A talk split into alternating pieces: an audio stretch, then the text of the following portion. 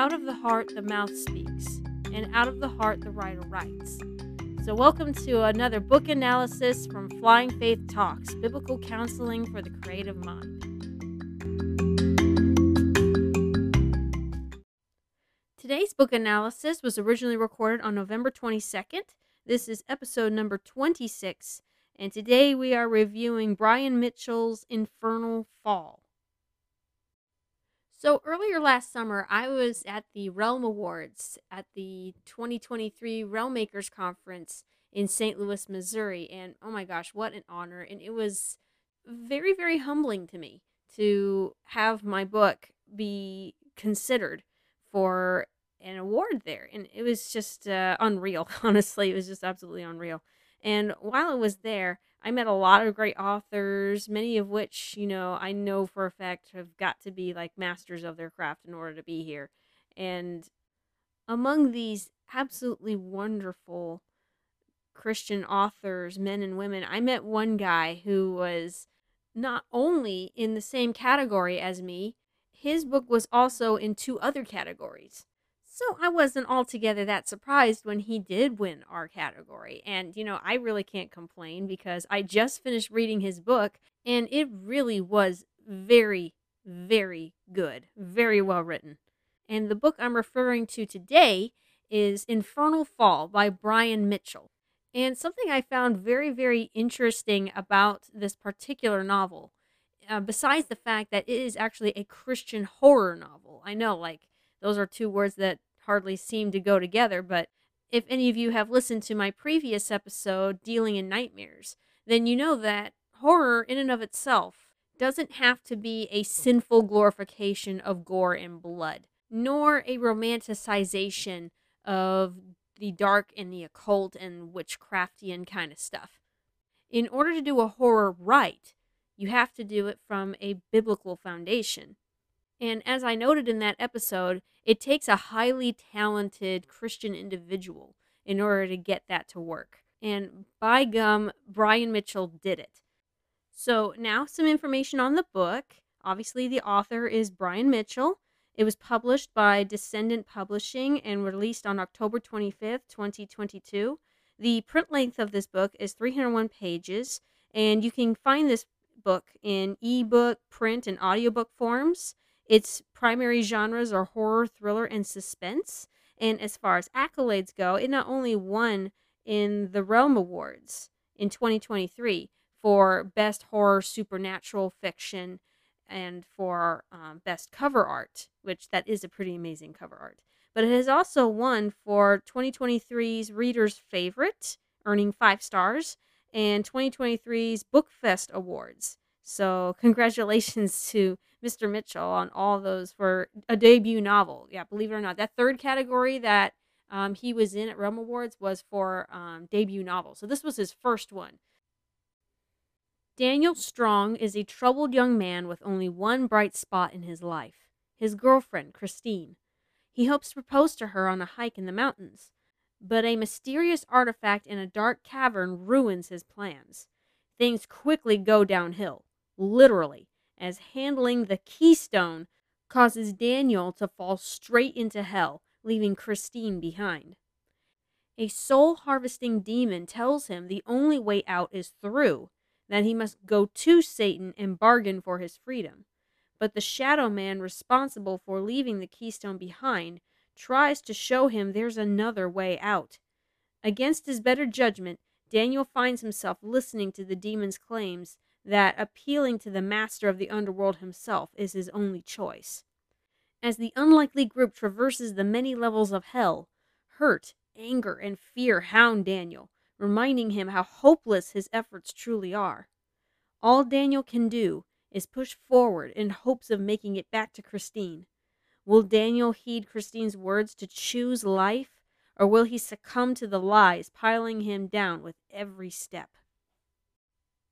So, what makes Infernal Falls concept really interesting, I mean, aside from the concept of a man literally falling into hell itself, is that this was obviously and quite interestingly inspired by an old literary classic known as Dante's Inferno, which also has a story of a man traveling through hell. So I imagine that any of you who has read that classic, you know, and you read this, you're probably going to pick up on a lot of the fun uh, nods and Easter eggs that Bryan Mitchell has written throughout this story. So that is an extra little bonus there. And, you know, uh, I'm, I'm kind of a little bit of an old soul myself. I'm young, but I'm an old soul where I appreciate when people look back at our predecessors and what they've done and then building off from what they've laid. So I feel like Bryan did a really fun little bonus for us when he was using a classic to try to make a new classic. So bonus points to you, Bryan. Bonus points to you. And yet, even if you've never read or never heard of Dante's Inferno, though, and you're up for something that's a sort of a darker kind of read, think kind of like a Lovecraftian kind of read. I highly doubt you will be disappointed with Infernal Fall. The second I began reading the first few pages, the flow of the words was coming out just so smoothly and I could easily envision everything. I was just flowing through the whole story, and it continues to be ceaselessly interesting as you go through it. Honestly, the only reasons most of the time why I would put the book down was because either I'm really sleepy and it's too late, I was just tired but out by the rest of the day, or, you know, I have an appointment to get to. Because if left alone, I could easily just blow through the whole thing.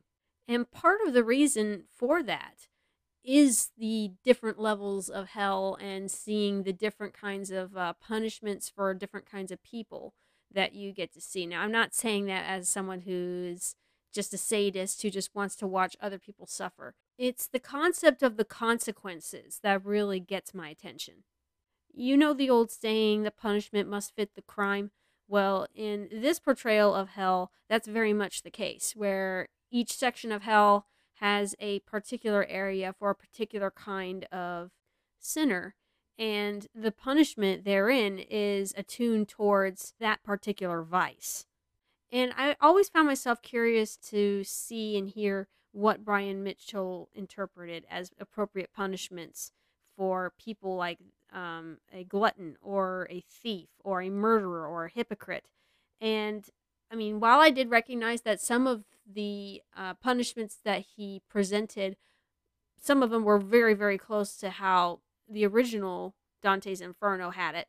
There is also an additional thing that sets this story apart from that story, and that is our main characters. Now, admittedly, I think I only read part of Dante's Inferno in my literary class when I was in grade school. But if I do remember correctly, your main protagonist in Dante's Inferno was kind of more or less a bit of a blank slate. You know, the real show of the story in that um, original work was, you know, seeing the punishments and uh, understanding why the people are being punished that way. But in this story, we actually have a protagonist with a goal, a sense of personality, and it really helps color the situation from a more, to me, a more in depth and thorough standpoint. Because I'll tell you why I think that this book in particular isn't simply just clever in how it presents the consequences in each circle of hell. What I think is fantastic about it in particular is how this combination of unique lead characters and this setting of a Dante's Inferno style hell takes full advantage of hitting the truest, deepest, most awful thing about hell, and in turn, nails the most genuine of horrors of our lives. And that particular horror is knowing fully the truth about Christ and yet not only being separated from him, but purposely hardened further against him and forced to suffer with your true, unfiltered self. And that's the thing that I probably liked the most in Infernal Fall. Most portrayals of hell in fiction often depict those being punished as suffering and being sorry and weepy and wishing that they turned around. However, Infernal Fall takes the far more realistic and I'll dare say even theologically accurate view of a person's punishment there by making it so that though, yes, the people being punished are suffering in their punishment, they are at the same time angrier at God than ever and hate Him more than ever and hate themselves at the same time. And to tell you the truth, as I pondered that concept while reading the book and comparing it to the scriptures, um, I think that that particular idea about what it's like to be in hell is probably more accurate than we think. Now, I'm not claiming to be an expert. I'm not claiming I'm right on this, like 100%, because obviously I've never been to hell, and praise the Lord, I won't be. but I sense that this is built off of the biblical truth that mankind is not basically good. Mankind, naturally speaking, rejects the Lord, like actively rejects the Lord. It's not just a passing, oh, I don't know about him, so whatever. Uh, no, I according to the Bible, people in their heart of hearts knows biblical God and they despise him. They just don't want him. And if you want further proof of what I mean about that, read John 6, particularly when Jesus is referring to himself as the bread of life. Now, his audience was people who have been following for a while, his first early disciples. And this was the same exact crowd who watched him feed over 5,000 people. And yet, when Jesus says and speaks of himself as the bread of life, and that only to those who it has been granted by the Father to come to me will come to me. Many of them left. They rejected him. I mean, they knew the truth. They agreed with the facts that he was the Son of God, and yet they still didn't want him. The Pharisees knew who Jesus was. They knew he was of God. They knew he was the Son, but they didn't want him. They had him crucified. So it stands to reason that knowing the truth in hell, which everyone will be because every knee will bow, every tongue will confess that Jesus Christ is Lord, knowing the truth isn't going to make people feel sorry and repentant and want to turn away. In all likelihood, their condition is just going to end up worse. They're going to be even more hardened from him and they'll hate him even more. And that hate, piled on top of the hate for themselves that they're going to be enduring for eternity because now they've got nothing at all to bar them from the ugliness of their sin. I can then easily read a book like Infernal Fall and think to myself, you know, that's probably the most awful thing that a person can experience. And I think Bryan Mitchell has produced a very, very insightful view of hell just by that concept alone. And when you're experiencing these areas of hell, from the viewpoints of our three leads Daniel, who is our human who's trying to escape hell, Bo, who was our shadow man who wants to save Daniel from hell, and Charles, who is our demon of sorts, who is acting as an insidious guide to Daniel. It all thoroughly fleshes out that theme. And not only do our three leads help flesh out the theme, they also bring to the forefront a lot of things that a lot of people would find very uncomfortable to talk about, but needs to be talked about. Like being raised in a Christian home doesn't make you a Christian, and even serving on a pulpit doesn't make you a Christian either. And then there are those uncomfortable truths that hit closer to home, where those tiny little things that we do that just seem average to most people, like climbing the corporate ladder, you know, trying to get a better job, or saving your money for your own sense of self security is also something that would come back to bite you in hell. Because apart from the Lord, we can do no good. And that's not my personal opinion talking here. That is literally coming from God's word. And for Bryan Mitchell to be willing to address all these things earns my respect.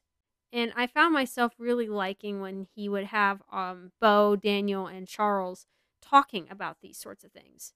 And speaking of each of them, they each are quite interesting in and of themselves, too. You know, they're very well written characters. Uh, Daniel himself, who has a really difficult time with his anger management issues, and he has uh, parental problems where he's just not willing to forgive and forget most of the time. He's the linchpin character where we don't know what direction he's going to go yet with his belief in Christ or choosing to refuse Christ because uh, throughout the story, the Holy Spirit is described as working on him and trying to reach him. He's not a Christian yet, though. So it's interesting how throughout this journey, a lot of the time, Daniel is watching all these people suffering as they are, And there are even times when he actually tries to help the person who's suffering, only for them to just snap back at him and curse God and just dive right back into the junk that they were in. He's being forced to reflect on himself. And sometimes, as he's being forced to reflect on himself, sometimes that makes him want to reject God. And sometimes that makes him wondering if maybe God would forgive him. So I suppose the most edge of your seat part about it, you know, where I'm personally not sure which way it's going to go, is with Daniel because of the three leads, he's the only one who's really got a choice to make. And then you have Bo, who is a shadow man. Uh, that's how the book describes him. He seems to represent the more hopeful um, choice to Daniel. He's the one who keeps reminding Daniel to choose life and to not give in to the despair and the pain and the horror that's around him as he's going deeper and deeper into hell. You could almost say he's the one who carries the lighter side of things. Not lighter as in, like, this isn't a heavy situation they're in. He's not a comic relief, but the one who kind of bears the hopeful idea that you can yet get out of here, Daniel. You don't have to live here. You don't have to go here. You don't have to reject God. You know, so um, it was good to see Bo trying to speak sense to Daniel in the midst of all the lies going on, especially from their guide, who is Charles. And Charles is our uh, demon guide character. And I know this is going to sound very ironic, especially coming from me, who's written a book that involves angels and demons. But Charles actually ended up my favorite character because he is the most interesting one to follow. Not because I consider him an upstanding or secretly good character, but because of how layered he is. I would explain fully why, but I think that's part of the joy of the story. You have to read the story in order to understand what I'm referring to here. But let's just say that Charles, as a worker in hell, has a lot of depth to him. And due to his presence and his slant in view of things, it offers a deeper insight to hell. He's you can basically say he represents mankind's warped view of God, which is not strictly because he believes in a bunch of falsehoods about God, though he does believe in one or two of them, but rather, just like the Pharisees and just like the disciples I talked about from John 6, Charles knows the truth about God. He knows what God is really like, and yet he still rejects him. And he still has this slanted sort of distaste for God and what he does. He hates his own sufferings in hell, and yet he hates the idea of having empathy or having feelings or even being loved, not just by God, but by anybody. And the further and further you go in the story, and again, I would share it, but I don't want to spoil it because to me it was one of the strongest plot elements here. But Charles's development, followed by how things end for him at the very end is probably the saddest yet most raw part in the story. Not that I was crying or anything, it wasn't like making me weep, but I could feel the absolute tragedy of the whole thing because as he's going through this whole thing and it seems like he's undergoing some positive changes, you know it's doomed from the start. You can read the writing on the wall. And how things end for him is something that he willfully chooses and you just kind of knew he'd do that and again it is the worst thing about hell. Now again in my previous episode on this show dealing in nightmares i've talked a lot about what it would mean and what it should biblically look like to do horror stories right and one of the chiefest aspects that is missing in most secularly sourced horror stories these days is there's no sense of hope. I know that sounds counterintuitive to a horror, largely because we've been trained up in this culture to view horror as something that's supposed to be 100% disgust and fear and junk all the way. But if we were to do horror biblically, where we do it in such a way that honors God, then the proper best kind of horror has to have a sense of hope. Our Lord God is the master author. He wrote the Bible. And in many places in the Bible, He purposely scares us with the consequences of sin and how deplorable it really is and how hopeless a position we are in when we can't do anything to escape this nature we have. But God didn't just write a critique of us, telling us how horrible we are, and just leave it at that and let us wallow in our misery. He orchestrated the Gospels. And even in the parts of the scripture that we could consider the most terrifying, there's still a red line that leads to Christ and calls out to us saying, There is hope. Your story doesn't have to end in a tragedy. Christ paid the sin debt. He wants to adopt you into his family. So if you hear his call, don't reject him. Go to him. So if God is the master author, not just of the Bible, but of all life, then it stands to reason that we as Christian creatives and artists and writers, um, we ought to include some level of hope in our stories as well. Because what are we supposed to do, ladies and gentlemen? We are supposed to honor God in everything we do, say, and I'd say also create. And I am happy to say that Bryan Mitchell included strands of hope throughout the story. I mean, I already hinted at this with mentioning how Bo in the story is an advocate for the side that chooses life. He's the one who reminds Daniel over and over again how the Holy Spirit is trying to get to him, that he doesn't have to make a deal with the devil. There's another surer, better way out of hell. And it's because of that fact, along with the earlier elements I mentioned, that I can honestly say that this to me is exactly what I was looking for and what I was talking about in dealing in Nightmares episode. Infernal Fall is horror done right. Now, that's not to say that the book is 100% perfect. Just as we are imperfect, the things that we make are also imperfect.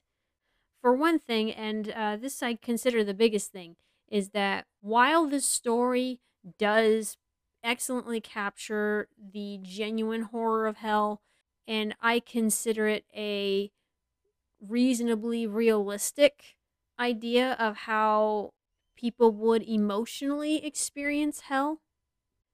At the same time, it is not an accurate, accurate view of hell.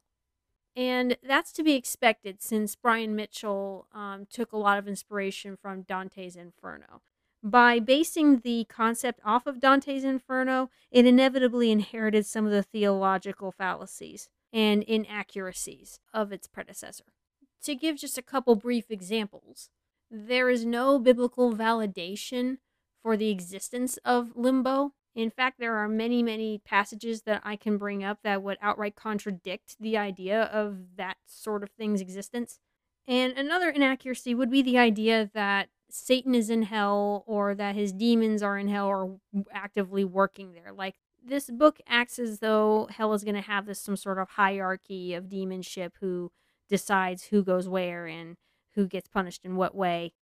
In reality, the Bible describes that hell is going to be a punishing place for demons too. So I don't think demons are going to be enjoying their time or enjoying any sort of authority, which is what they really want, if they're being punished forever in hell. Everything, including hell, is in God's hands too, you know. And Satan is not in hell yet. He, at present, according to the Bible, is roaming the earth, raging and seeking who he can devour. So you can kind of see how this whole idea that Satan is running hell and collecting souls falls flat on its face. Anyway, due to these inaccuracies, um, I would absolutely recommend that you don't read Infernal Fall thinking, oh, this is how hell exactly is. Clearly, it isn't. But the emotional and the spiritual truths that it has to represent are worth thinking about. And whatever other little criticism I have are mostly nitpicks.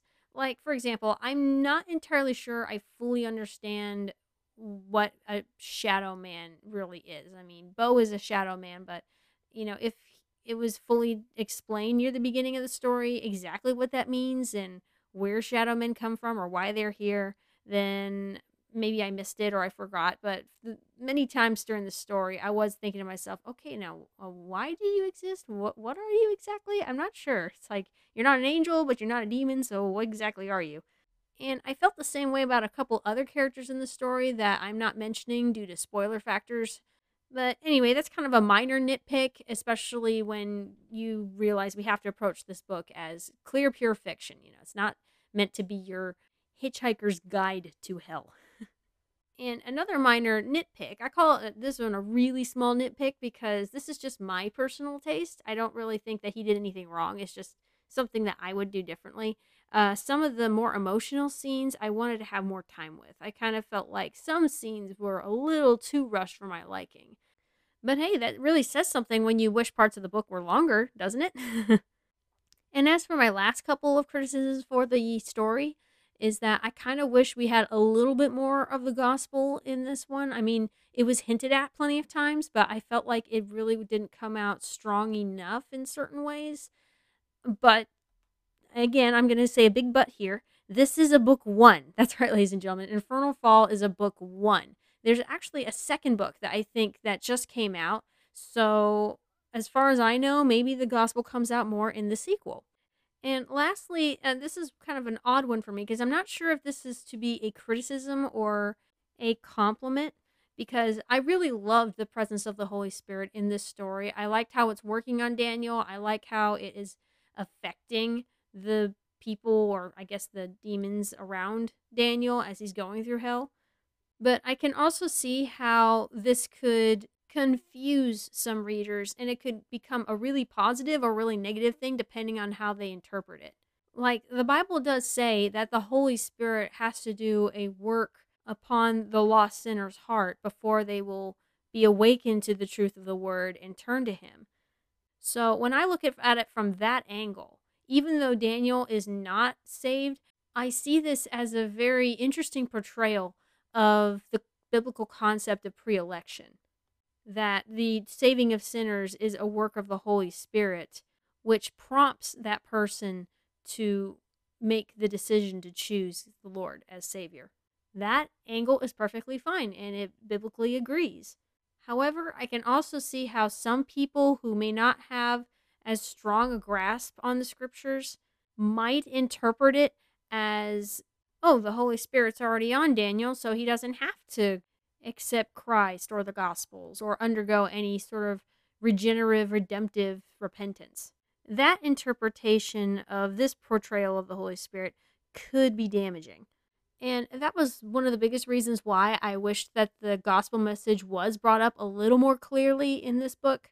But like I said, this is a part one, and there's a part two, and maybe there's even a part three. I really have no idea if this is supposed to be a trilogy. But with even with these little criticisms aside, largely speaking, Infernal Fall was excellently crafted. If I were to consider the core passages that would fuel the deepest part of Infernal Fall's story, I actually wouldn't just point to one verse, I would actually point to two. Jesus said in John 6 37, Everyone whom the Father gives to me will come to me, and the one who comes to me I will never throw out. And in Romans 8 38 through 39, Paul wrote, For I am convinced that neither death nor life, nor angels nor rulers, nor things present, nor things to come, nor powers, nor height, nor depth, nor any other created thing will be able to separate us from the love of God that is in Christ Jesus our Lord. Just as Daniel in this book is faced with the ugliness of his choices, we too face the ugliness of our choices, but with an ultimate choice. We can choose to hate the Lord, we can choose to reject who he is and just continue in what we're doing, or we can choose life. And so long as we are not in the grave, there's still hope. You can still be changed into newness of life by God's grace and His Spirit.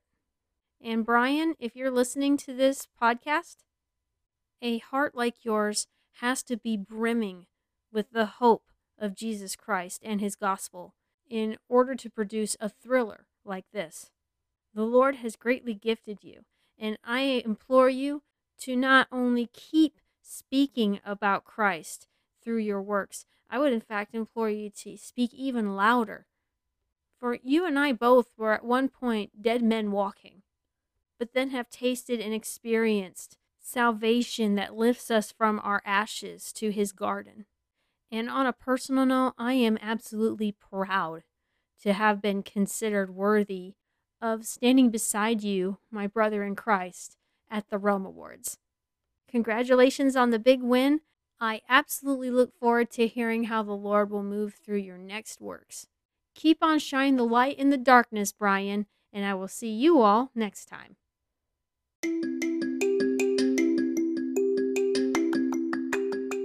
Thank you so much for joining me on this special Flying Faith Talks book review. And hey, if you would like me to review another book on this podcast, or perhaps you're a Christian author and you are seeking free constructive advice and encouragement like what you've heard today, then submit your ebook or audiobook to celestialflyingfaith at outlook.com. One more time, that is celestialflyingfaith at outlook.com and include it under the subject line review request. And let me also give a quick reminder no erotica, okay? I do pretty much any genre, but no erotica.